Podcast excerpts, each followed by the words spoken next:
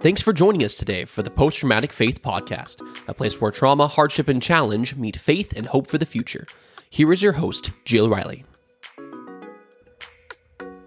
Welcome to Post Traumatic Faith. Season 3 has arrived. I am so excited to share with you this season new guests, new topics, and some great conversations. Thank you so much for joining us, and here's today's guest.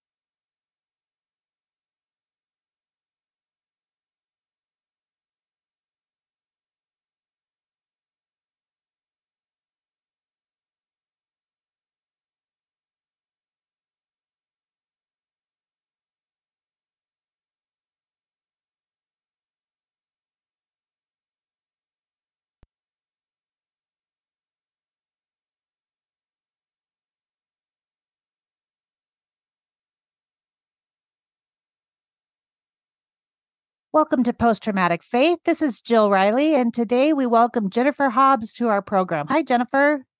Hi, Jill. Thanks for having me. It's awesome to have you. What's going on in Illinois today? Mm, oh, I'm just sitting here waiting for the kids to get out. I've been working all day from home. I'm virtually teaching from home. And so a little bit more peace and quiet before all three of them get home and change that dynamic. Right. So this is like your last hour of freedom and you're spending it talking to me. So thank you. thank you. Thank you. So tell me a little bit about yourself. What brings you to this conversation today?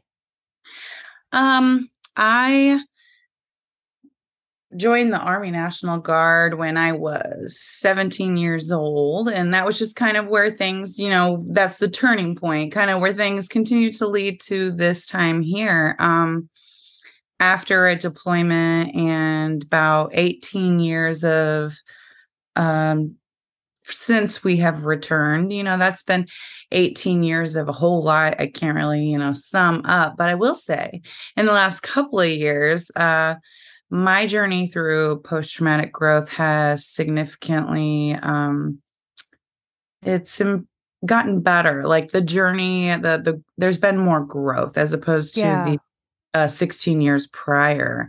And one of the things that has helped me um, in doing so was writing my book and like getting my story out. And that's not to say that everyone should write a book, it's just that getting that was just getting that out there and doing something that I really had wanted to do. I so I wrote my first book, Calmed Growth After Trauma, and it is a dual memoir, being that some of the chapters I told from my perspective and some from my husband's perspective. Mm-hmm. We met on the same deployment in 2004, where we were truck drivers. And so, and you were you in know, Iraq at that time, right?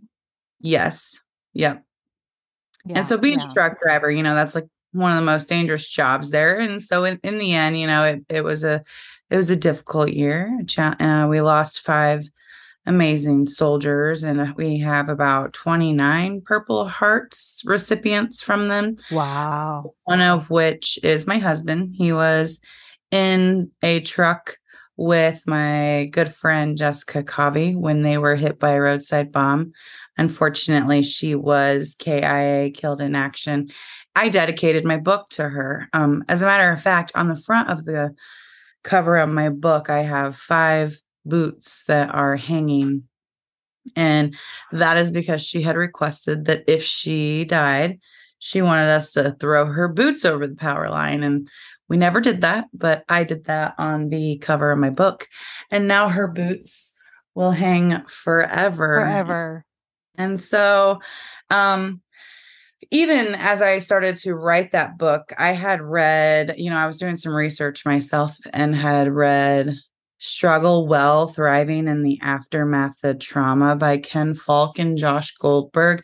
And that was the first time two years ago that I've even heard, is it, yeah, two years ago that I've even heard the term post traumatic growth. And the more I learned about it, it was, it was almost like all these dots connecting together, like, yeah. yeah, like this makes a lot more sense. This isn't just a, a disorder. It's not a disorder. It's not something that um will be like that forever. Like, of course, you, you know, there's traumatic events and there's things that you always carry with you, but it depends on what you do with it. How how are you going to respond rather than react. Right, so, right. Well, you know, one of the things that I want to say first of all is thank you for your service and for all that you've done and sacrificed. And um, you know, I was thinking after our last conversation that we don't think about drivers as being um, a very dangerous job, and we don't think about it in the combat arena very often, do we? Mm-mm. No, not at all. And I First of all, thank you. You know, I would do it again in a heartbeat. And you're absolutely right. You know, people always, I can't tell you how many times I've been asked, um, so were you on the front line? And you're and you're thinking with kindness, um, you know, it's not 1912. There's not cannons and you're on one hill and they're on the other hill. It's not like that. And although we are not infantry, you know, going in, breaking down doors and going in, um, it is a very, a very dangerous job. And we were mail carriers. Actually, we had civilian drivers who carried the mail, and then we spaced ourselves out in the convoy and uh, were the firepower for protection. And so it is a dangerous job. But then on top of it, we live like 1,500 meters from Abu Ghraib, nearby, you know, uh, about 10 miles from Fallujah. And uh, we were mortared all the time. So it made for a very, a very, um, challenging year to say the least. Right. But with very with stressful. that, Good grief. yeah. But then with that, you know, one of the things I've said time and time again, and I don't think everyone can de- necessarily say this, but I feel like for me, it was the uh, worst year of my life, but the best year of my life as well. What made it the best year? Well, you know, as I mentioned in that book that I had read from two years ago, that struggle well thriving in the aftermath of trauma, some of the you know, the research from people who have gone through traumatic events goes to show how people who have gone through more challenges whether they're traumatic or not come out of it with a a bigger appreciation for life and a stronger spiritual connection and um, closer relationships with others. And so these four or five factors that like definitely come with the growth uh, post struggles or trauma are are what has made it the it was the best year of my life. Like those relationships that i have with those individuals that i served with are second to none and they you know those are people that you went through stuff that nobody will should ever see or do and um but you experienced it with them and so like that that is a connection that that really cements the relationship in ways that um, that I, other people probably couldn't understand. And I think it's really important too. What you're saying is that um, there are gifts in the middle of um, hardship, and that sense of gratitude, I think, is one of those elements that really helps um, that post traumatic growth. Wouldn't you say? I absolutely, absolutely, you know, to lighten it up a little bit and just tell a little bit funny uh, uh, gratitude story here is when I returned from Iraq, one of the things that I missed more, uh, you know, when people were talking about what did you, what are you be- most excited to get home to? And I'll tell you, you know, we take so many things in our life for granted that, um, when I came home, it wasn't it wasn't like, you know, my bed to sleep in or a certain kind of food. It was to shower without wearing shower shoes. That was what I was most excited about. Gratitude for the little things too. Um, so you met your husband. He was in the same unit, same platoon? Yes. Okay. He was. You know, it's really I mean, I was in for a couple of years prior to us getting deployed, but for my husband, as um, people will read in the book, like he had been in um, before me, and he would have still been in had he not given his quote unquote two weeks, which basically like he bailed. He was like, I'm not doing this no no more. and um, you know, so for some people they consider that, you know, AWOL, you go AWOL, but he never got dishonorably discharged. He actually had gotten a he was about to go back. I don't want to spoil it all because people will have to read in the book, but um he he volunteered to come back like um, when he heard that the unit was deploying and that his best friend who he had enlisted in the military which that story is in there too uh, the crazy day they thought they'd go sign up. And um, when he heard that his best friend who he signed up with was going to be deployed with this unit he used to serve with it hit him immediately and he was like i gotta go with them. They can't go without me. And like the day he heard about it he was getting a phone call from the first sergeant that evening and talking to him about like you know they're basically like hobbs you you seriously want to come back? And he you know he was like i'll do whatever i gotta do. And, and he did. And so then he showed up and volunteered to go on the deployment with us and wow. Yeah well, what did the book writing process do for you as far as um, harkening back memories and putting them, you know, putting all of those pieces together in one spot? What did that process feel like to you? A lot of different emotions, you know, even now as I am continuing with book two, which is more about the post traumatic journey.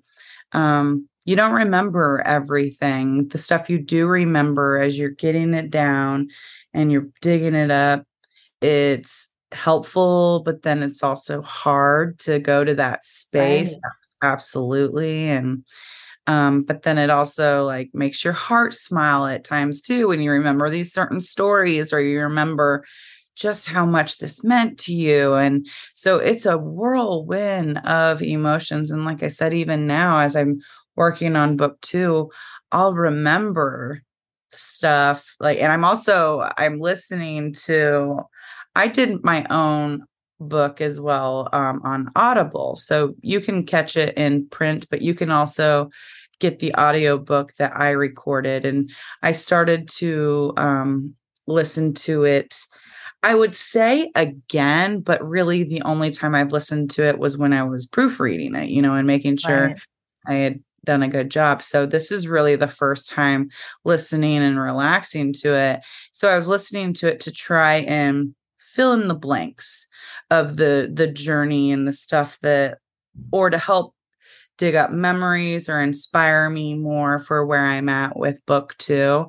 And it's crazy the things that you that just continue to trickle in as memories that you don't you didn't remember 18 years ago, you know, well you did, you know, but maybe not even a year after deployment right. or five. And now here we are almost 20. And then you're like, oh my gosh, I, I, I do remember that. And then you realize it could, it might even end up being something like really significant, not just one of those small memories, but like a significant well, memory. and this is something that post traumatic stress does is that it hides those things from us that are so um, damaging and catastrophic um, until until there's a safe place for it to emerge right mm-hmm. absolutely and that is more research jill that i've just enjoyed reading about like reading about how and i've really only got to start doing that over the last year but really seeing how it's science how our brains work how how post traumatic stress works on the brain and that it's not about just about choices you know like there there's compartmentalizing and lack of you know different stuff like that going on that's and it's not just emotions. I think sometimes people think about post traumatic stress and they just think well it's just you know emotions and getting caught up in the moment and or you know and it, it's not that. It's it's neuroscience mm-hmm. man i this weekend it was super strange that um the the anxiety that came over me um as I was watching the like Patsy Cline musical in our town and um it there was no reason for it. Sure, I could sit there and think, oh, it's because I'm in this auditorium and I'm in the middle and there's all these people around me, but nothing in my head was panicking about that. Nothing at all. And that just, and it's not something that I, I bring that to the attention because it's not something that happens like all the time. You know, things have definitely improved and gotten more, I guess I can't say like control over it, but like, you know, um, it just doesn't happen as often anymore. And that crept out of nowhere and in my head. And, uh, you know, I'm just sitting here walking myself through it for probably 30 minutes. I was trying not to be rude and leave and my mother-in-law was with us and and I'm trying to take deep breaths and like you're going to like this is in your head and I know it's not in my head. I know it like really is physically happening to my body, but this is all the weird stuff I'm telling myself as I'm going through it, but it's definitely not just emotions. It's like physical changes right. and right. and then like I know I like my attention span or my or the determination to want to just keep doing more and more and you know I shouldn't even say determination but like the feeling of needing I've heard this from a lot of people like feeling like you need to do more and more and like or get more education or take more classes or you know so right. many which which the curiosity in and of itself is not a problem it's the um, fixation on it and the the the trying to um to hide everything else by by activity that's the problem. Mm-hmm. absolutely and not seeing it not understanding it for what it is you know? Yeah. So what are some of the other symptoms you had with ptsd um mine was a lot of isolation um not just from people at certain times it was from people but it was uh away from things that i used to enjoy more like social gatherings and events and um and i started and very irritable. Like i would be very irritable with the things people would say or their lack of gratitude or lack of manners you know stuff that is just real life stuff where people are they're rude and you know i would um i was very irritable. And then or i would mis misread um e- emotions and then uh you know conversations that had to come from that. Or i didn't show my emotions very well and like it ends up being like a lack of social skills you know? You like i think as a a veteran or someone in the military, we kind of also come with this um inappropriate sense of humor sometimes or like yeah. a morbid sense of humor and so really having to identify over time like um to think before you speak rather than uh finding yourself feeling uncomfortable and then isolating from it you know like right. i don't feel like i fit here or i should talk around people and and really just not being motivated although i knew i wanted to stay in school and continue continue continue because that was the plan that i started with. I also at times like just didn't want to go to class and um right. didn't want to do any of that. Right. So how did you um how did you grow um, through the through the trauma and what helped you to kind of grow to where you're you're at right now i feel like it was a variety of different things over time you know i think at first it starts as your battle buddy system the couple of people you still were in touch with or um, also like my family support. Fortunately, you know, I I do have support from my family even if they don't necessarily know what that year was like, you know. Um, and then from there, just tapping into different things. Like when I decided to finally go um, seek mental health um, support at the VA and trying some things out there, some different types of therapies. And then even trying, um, I did a, a book study, a Bible study on the book of James. And actually, I talk about that in my book because it was that Bible study that that changed a lot for me, changed my mindset. Like within the first couple of verses, as it James will do that to you. yeah. And, and that um and that's what I the name of my podcast, you know, is celebrate the struggle. And it comes from James 1 2, like celebrate the hard time or, you know, oh goodness, I always say it in my own words, but it's yeah celebrate the hard times because you know it's that the hard times that will uh bring you perseverance and then that's what right. brings count it all joy like what? Yes there you go. Consider it pure joy my brothers and sisters yes. You're like yeah. really? Really james? you're like so i'm supposed to be happy right now. So it would and it and I did that Bible study when I was going through a period of time where I was really feeling called to leave a relationship and follow my heart and start working more on me and just being honest with myself. And um and I was just afraid, scared, knew I'd get judged, woo woo woo. And then I did that Bible study and I read that right there and I was like, okay, I'm gonna dump him. No, I'm just kidding. But it didn't exactly happen like that. But uh so things like that. And then again, continuing to tap into other groups or resources and surround myself by more positive things, whether it's, you know, listening to a podcast or or my the people I surround myself right. Know, right. Like, and it's really about all of those elements are really about recalibrating um, your your body and your mind and and putting it in a in a better space to be able to heal and and grow. Right. Cause then from that, you know, from all those different things I plug into, then on my end, I have grown in other ways, like making sure I take time to write down things I'm grateful for. Um, in my fancy planner or taking time for my self-care or making um, prayer lists to pray for other people just different things to be more intentional and live a live a more purposeful uh, life with joy um even considering it joy when it's not you know yeah. so yeah so do you work with the wounded warrior project I don't. Um, I have reached out to them over the last. I I am an alumni, alumnus is that how you say it?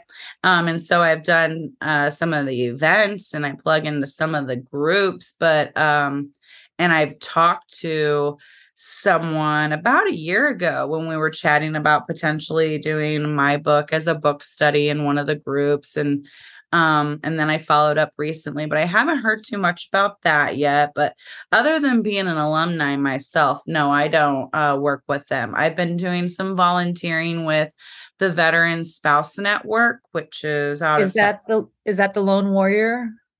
No, you're thinking Lone Survivor Foundation. I think okay. um, the Veteran Spouse Network um, is it has a lot of they've been doing a whole lot of virtual social clubs. And so i have been volunteering um, as a virtual social club leader. So far i've just done a couple coffee chats to get my foot in the door and see what that even looks like. And coming up soon i am doing offering a uh, a journaling social club and it's open to veterans, spouses, relatives, children of veterans, and so it's, it's, social clubs to try and uh, you know bring in the community, not just the veteran, uh, you know, the community amongst military, not just veterans. And then um, Lone Survivor Foundation, I w- had the pleasure of being in a retreat uh, a year ago in November uh, as a participant. And after I did that, I on the fourth day, I inquired about how I could be a team leader to help other veterans go through that growth of um, wherever they are in their post traumatic growth journey, that they go to this retreat. And uh, I, she cocked her head to the side, my team leader, and she goes, Would you believe me if I told you that we feel you'd be great at it too? And I'd love to put your name up. And I was like, Sweet.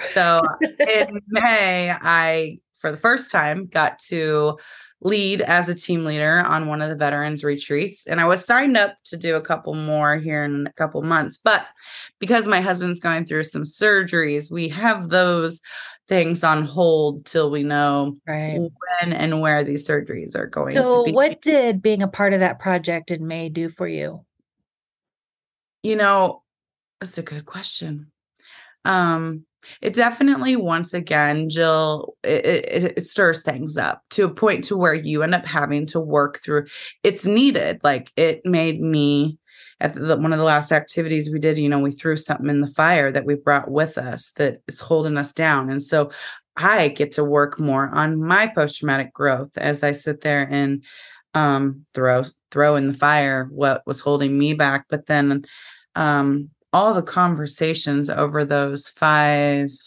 five six days um is phenomenal. And to be able to sit there and know to just listen and let them let them have give it space. Like it's not something that we to not put that stuff back into your mind and so and since i do know that since i know that like burying that isn't a good idea. And I know that some of these individuals come having buried it for however many years. Like right. it's phenomenal to watch the and so admirable and get and fills your heart to see other people go through that moment, that time of their journey, releasing that and then feeling free eh, or feeling just relieved. Lighter, yeah. Lighter. Yeah. Yeah. Like that. Well, I think anytime when you go through group process like that, it takes an amazing amount of bravery and vulnerability to do Yeah. that. And those are those are hard things when you've been holding stuff down and feel like you're holding it on your own, right? Absolutely. It's, eh, I'm glad you mentioned that vulnerability right there because that can be so scary, you know? Yeah. Yeah. vulnerable. And that's another thing that I think has, through writing my book, you know, helped to, helped me to just grow more, like being vulnerable to not tiptoe around things like that I don't necessarily want to share with the world, but but the people I do want to share it with is the people that need to hear it and the people that I feel like it would help. And so getting to the space to be vulnerable um, is a huge, huge game changer in itself. Yeah. So what made you um, decide to start writing or have you always been a writer or what what got you into um, writing this book? I dabbled a little bit with writing prior to like in junior high and high school, but not a whole lot. I, I did always uh, find it more eloquent to express myself in written words rather than um, verbally. However, it wasn't a huge part of my life. And then after Iraq, that was when I'm not even sure what it was that made me start running my mouth about it, but just saying, you know, whenever the discussion would come up, and I'd be like, I'm going to write a book someday. And I think because I had started writing it down, not writing it down, but I had a, a a Word document pulled up. I almost said Google Doc, but we all know it wasn't Google Doc. Um, I had a Word document that I at some point had sat down and started right after Iraq. And I think every time that I had gotten to a a hard place um in my life, you know, a struggling one and not so pretty one, that was when I sat down and wrote. And so, and I just kept saying, one day I'm going to write a book, I'm going to write a book. But it really just sat on the back burner for 18 years. And then it was two and a half years ago when I fainted and cracked my skull. And uh, when I woke up, that was I was I mean I had I had been drinking when I fainted and so as when I woke up you're thinking like something happened without like what just happened and Right. it was an entire journey one of which you know I talked about in my book as well but a- after a couple of months I got to a um a lame place again like feeling bad for myself. Like when I ended up finding out that like I was in the pre-diabetic range, and because I've I've fainted before, and it, mm-hmm. and again, all this I talk about in there.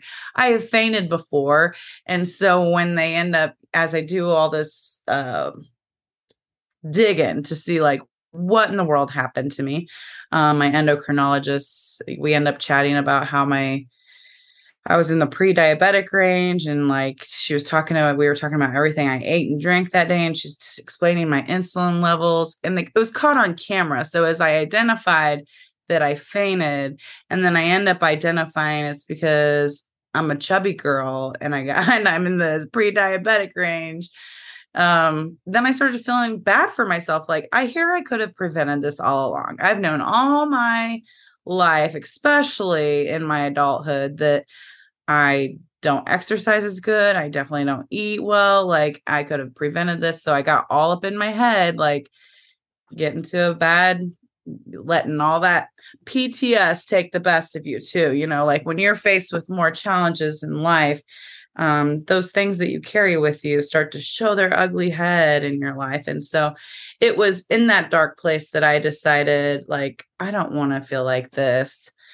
I I, I don't want to cope like this either. Um, and so I made a decision to make some goals for myself. And I wrote them down that night. And I knew, uh, being a teacher, I know like you can't just sit there and write 10 goals out. That's a little overwhelming, you know, start a little bit. Right. And so I wrote two goals. And one of them was to you know just start tackling debt more so we could take vacations and two get back to writing. It was super random that i decided to write that but it must have meant something. It must have been the perfect timing because it like within two weeks online i saw something come across my facebook where a girl from my high school was doing a free writers workshop virtually. And it would just I, and I and I took it and um, it just showed me exactly where to go for somebody who wants to write a book and has no idea where to start. Yeah. And then from there, that really just um, added fuel to the the fire that was barely burning there that had always been. That's amazing. Well, I'm glad that you have written this and I look forward to reading it. The name of the book is again Growth After Trauma. It's calmed growth Calm. after trauma. Okay, mm-hmm. great. And it's available where? It's on Amazon, uh, Barnes and Noble online, Target online.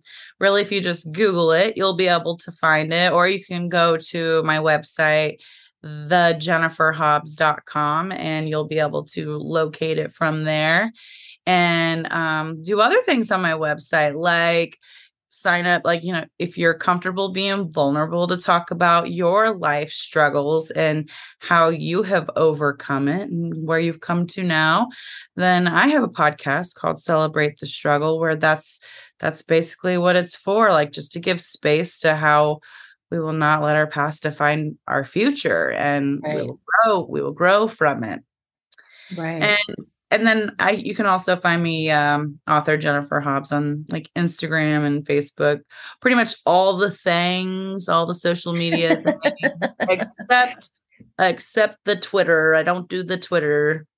Yes. I I I try to uh I try to hit all of the social media sites when I can, but it's a lot to keep up with. it is. Like I think I have a list somewhere just so that you remember which ones. I know. I know. Well, Jennifer, thank you so much for um, the investment of your time and for sharing your story and just your own vulnerability and and um, letting us into your world just a little bit. So I encourage people to find the book, and um, I just thank you so much for your time. Thank you, Jill. Thank you for having me. Truly. If you enjoyed this episode, we would love it if you would leave a review on your favorite podcast platform. You can find Jill at jillriley.com, on Facebook at jillriley.author, Twitter at jillrileyauthor, and Instagram at jillriley.author. Also, feel free to send Jill an email at jill at jillriley.org. Thanks for listening in and have a great day.